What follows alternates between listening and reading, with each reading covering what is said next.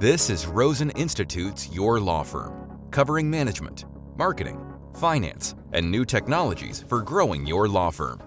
Here's Lee Rosen. It's good to be with you today from Raleigh, North Carolina, where I practiced law for many years. It's where we raised our family. Being back in Raleigh brings back lots of memories and stories, and it's great to spend a couple of weeks here catching up with family and friends and getting my annual medical checkups. The cool North Carolina air has a feel to it at this time of year that's unlike anywhere else that we visit. The nostalgia is strong here in Raleigh, North Carolina. It's time for your tech tip. My wife works at the public library near us, and while you may think that means dealing with books, from what I can tell, about 95% of what the library staff does these days is help the elderly and itinerant members of the community access their email. She is doing the Lord's work, and I am on a similar mission today. Hopefully, you are able to get into your email without any drama, but something I run into over and over again is attorneys who allow email addresses at their firms to die.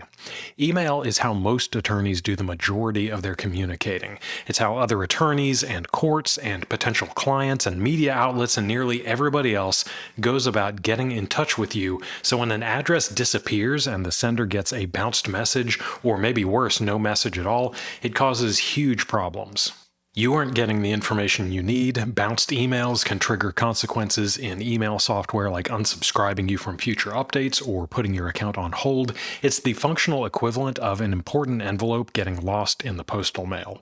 So, how does this happen? Why does it matter? And what can you do about it? Turnover happens, the firm structure changes. I get it. I'm not telling you that you need to keep each and every address or inbox that you've ever created for former employees and old positions, but what you want to avoid is letting emails get lost because you shut off an address instead of making sure that those messages continue to be directed somewhere. And that's the key here. We don't want to drop the ball by just letting an address disappear. You need to have a plan and a process for what happens when an employee leaves or a position is removed or changed. So, how do we solve this problem? You obviously don't want to pay $10 a month or whatever it is Google Workspace or Office 365 charges per seat in perpetuity, and luckily there are several quick and easy options for getting this sorted. First, though, let's address two bigger issues when it comes to losing these communications. Do you know where your domain name is registered? I'm not talking about where your website is hosted or what service you're using for your email. Your domain name is registered with a DNS registrar. That is is a service like GoDaddy or Google Domains or Namecheap or one of a hundred other services that register and record your ownership of your domain name. This is usually something like 10 to $20 per year, and your registrar is where you set up information like where the website is hosted, where the emails are handled, and other information related to your domain.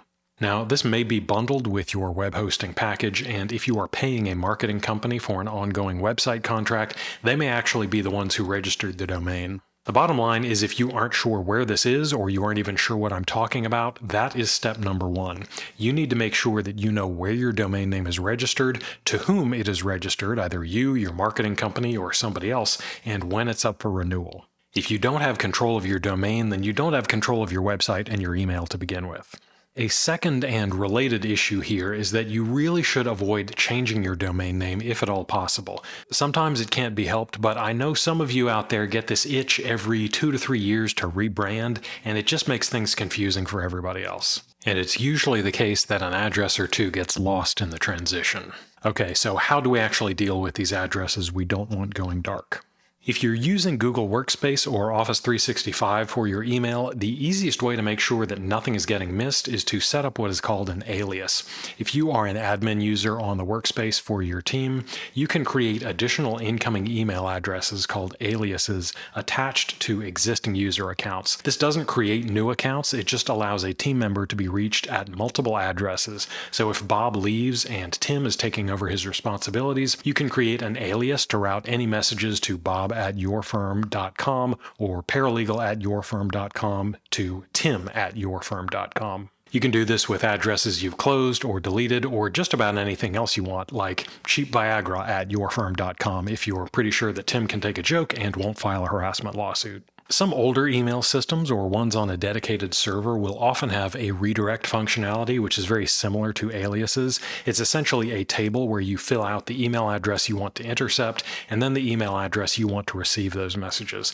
It's not quite as elegant, but it does the same thing. Another feature that is often available in some of these traditional email systems is what's called a catch all email address. This is a feature that allows you to route any email to an address that doesn't exist in your system to a specific inbox. The upside of this is that you don't miss any emails. The downside is that in addition to cheapviagra at yourfirm.com, any other spammy addresses that happen to get an email will route to that inbox. Now, if you really want it, you can approximate this behavior in Google Workspace by creating a rule using using the routing section in the admin Gmail panel, and in Office 365 using what they call dynamic distribution groups.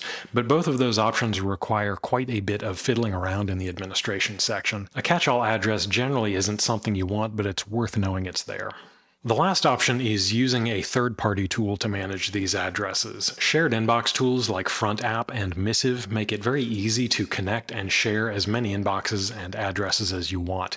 You can easily assign multiple people to monitor an inbox like info or admin or staff at yourfirm.com. You can even have employees load up their personal addresses so that other members can check in on it in their absence. Setting up aliases and redirection will need to be done with your email provider, but these shared inbox tools can make giving and revoking access to specific inboxes a lot easier. Whichever direction you decide to take, make it part of your offboarding process to reassign or alias that email address so that nothing gets lost in the shuffle. I'm Ned Days, and that's your tech tip. And now for your moment of concise advice set yourself up for victory. We try, at least when we're thinking about it, to set others up for victory. We do it for our kids. We put them on the right team or in the right class or in the right sports league or in the right swimming pool. I remember when our kids did swim team, that was something they were excited about doing.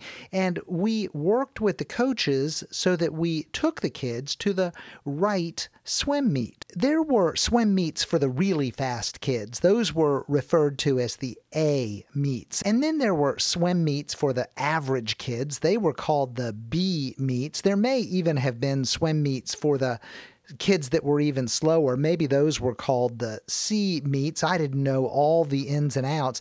But our kids, they were not headed for the Olympics. They were B meet kinds of kids. They didn't need to be in the A meet. They needed to be in a situation where they could race well and win once in a while and feel good and have fun and have a positive experience. We sent our kids to the B swim meets because we wanted things to go well. We wanted them to be successful. We wanted to set them up for victory. Now, one of my good friends in high school, he dropped down from the high level math class to the next level of math class. He was more comfortable in that level and he did better and he got an A rather than what would have probably been a C or maybe even a D in that higher level math class.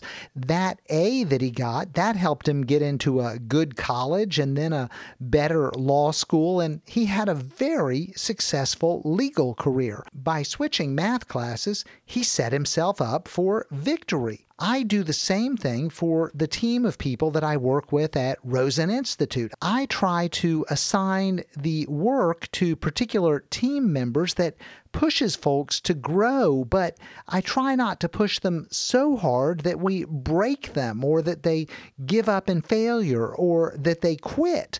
What we're doing is assigning the work in a way that sets folks up for victory.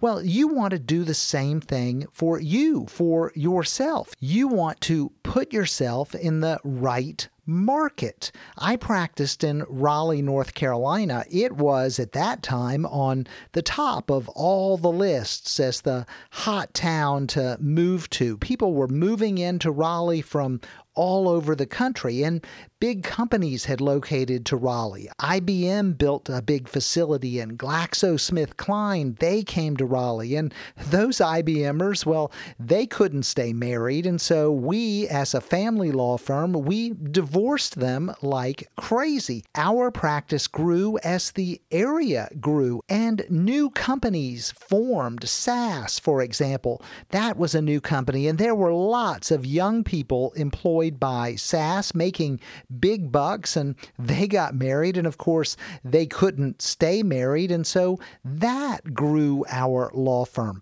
We started our law firm in a booming market, and so we set ourselves up for victory. But there was more to setting ourselves up for victory than just picking a good location. In addition to being in the right market, we made sure to sell something that the folks in that market wanted to buy. I did divorce in a market where everybody was making lots of money and working all the time, and they believed in getting married and then they neglected their relationships. These folks folks wanted to escape their marriages so that they could go marry someone else. Well, plenty of those folks, they got exactly what they wanted, and we were able to sell them a first divorce and then, in many instances, a second divorce as well. We sold them what they wanted, we did it in a booming market, and the law firm became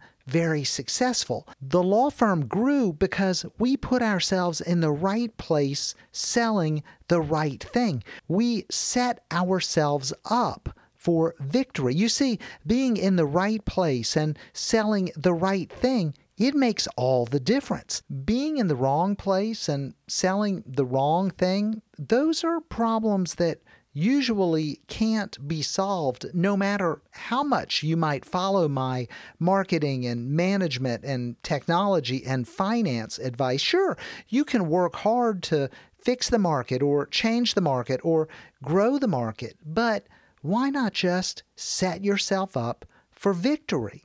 I wasn't born in North Carolina. I never lived in Raleigh. I didn't have family in Raleigh, but that's where I started my law firm.